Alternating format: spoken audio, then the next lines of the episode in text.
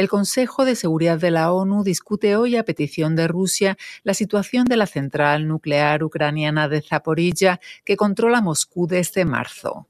La planta ha sido objeto de recientes ataques, lo que ha disparado la alarma por el riesgo de un desastre atómico.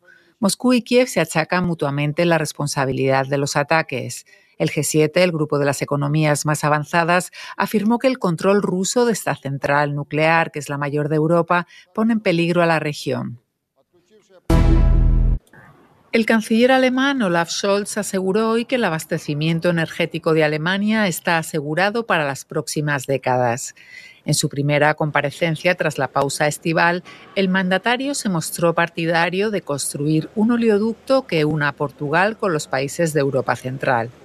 El proyecto permitiría a Alemania y a otros países de la Unión Europea reducir su dependencia energética de Rusia.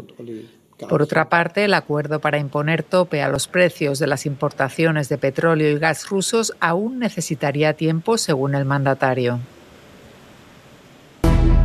La experiodista de la televisión estatal rusa Marina Ovsianikova fue acusada de difundir información falsa sobre el ejército ruso después de haber sido detenida el miércoles. Se enfrenta así a 10 años de cárcel si finalmente es declarada culpable. La periodista se dio a conocer internacionalmente en marzo, cuando interrumpió una emisión en directo pidiendo el fin de la guerra en Ucrania. El ejército taiwanés anunció este jueves que ha iniciado nuevas maniobras con fuego real en Pintung, la zona más meridional de la isla. La maniobra llega después de que China culminara ayer sus mayores ejercicios militares alrededor del territorio autónomo. Esto ha sido interpretado por Taipei como un ensayo para invadir la isla. Pekín enfureció por el viaje a Taiwán de la presidenta de la Cámara de Representantes de Estados Unidos, Nancy Pelosi. China y Taiwán viven separadas de hecho desde 1949. En los 90 Taiwán pasó a ser una democracia.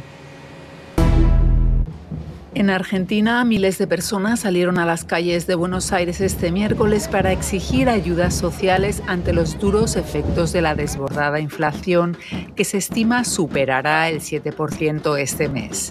El gobierno, por su parte, anunció que las jubilaciones aumentarán desde septiembre casi un 16%. La jubilación mínima pasará a ser entonces de 360 dólares.